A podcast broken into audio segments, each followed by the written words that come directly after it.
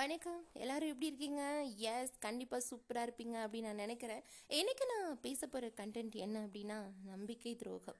அடடா இதை நம்ம லைஃப்பில் ஒரு தடவையாவது மீட் பண்ணியிருப்போமே அப்படின்னு நினைக்கிறீங்களா?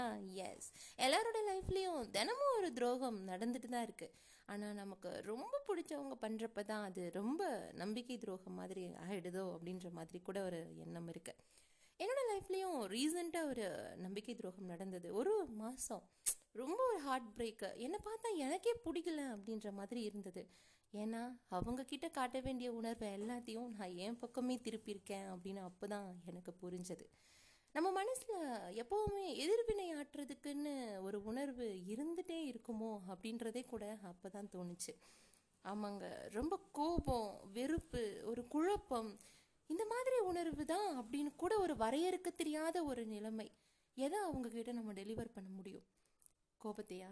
இல்லை நீ என்னை காயப்படுத்திட்டேன்னு பயங்கரமாக ஆக்ரோஷமாக சொல்கிறதா நம்மளோட லைஃப்பில் நமக்கு ரொம்ப பிடிச்சவங்களையெல்லாம் நம்ம ரொம்ப ஒரு சேஃபாக ரொம்ப அழகாக நம்ம ரசித்து கொஞ்சி பார்த்தவங்கக்கிட்ட நம்ம எப்படி நம்ம சத்தமாக பேச முடியும்? அப்படின்னு கூட இருந்தது.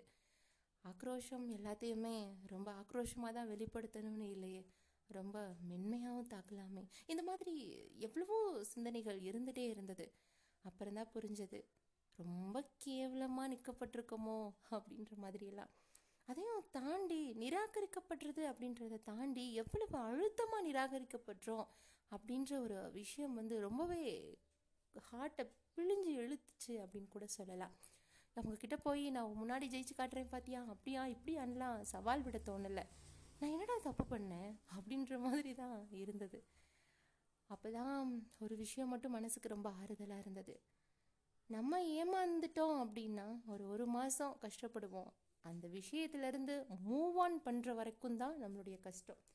ஆனால் அவங்க பலவீனமாக இருக்கிற நேரத்தில் அவங்களுடைய மனசாட்சியானது கண்டிப்பாக ரொம்ப ஒரு குற்ற உணர்வுக்கு தள்ளிடும் அது ஒரு மோசமான ஒரு நண்பன் அப்படின்னே சொல்லலாம். அந்த ஒரு கில்ட்டி ஃபீல் அப்படின்றது. அதுலேருந்து அவங்க எப்படி தப்பிக்க போகிறாங்கன்னு நினைக்கும்போது தான் ரொம்ப வருத்தமாக இருந்தது. நம்ம எவ்வளோ காயப்படுறோம் அப்படின்றது முக்கியம் இல்லை. நம்ம எவ்வளோ காயப்பட்டாலும் நம்ம உறவுகள்கிட்ட எப்படி நடந்துக்கிறோம் அப்படின்றதுல தான் உண்மையான ஒரு இன்டெலிஜென்ஸ் இருக்குன்னே எனக்கு புரிஞ்சது. ஏன்னா அதுக்கு பின்னாடி நிறைய கிளைகள் இருக்குது நம்மளுக்கு பண்ண நம்பிக்கை துரோகம் இன்னொருத்தவங்களுக்கு சாதகமாக இருக்கலாம். அவங்க நம்பிக்கையை காப்பாத்துறதுக்காக நமக்கு நம்பிக்கை துரோகம் பண்ணியிருக்கலாம். இந்த மாதிரி எத்தனையோ ஒரு எண்ணங்கள் விரிவடைகிறதுனால என்ன பண்ணுறதுனே தெரியாமல் அந்த நிமிஷம் நான் கடந்துட்டு இருந்தேன். அந்த நொடிகளை என்னால் மறக்கவே முடியல. நம்பிக்கை துரோகம் எவ்வளவு வலிக்கும் அப்படின்றத நான் அப்போ தான் புரிஞ்சுக்கிட்டேன். அதை பற்றி நீங்கள் என்ன நினைக்கிறீங்க?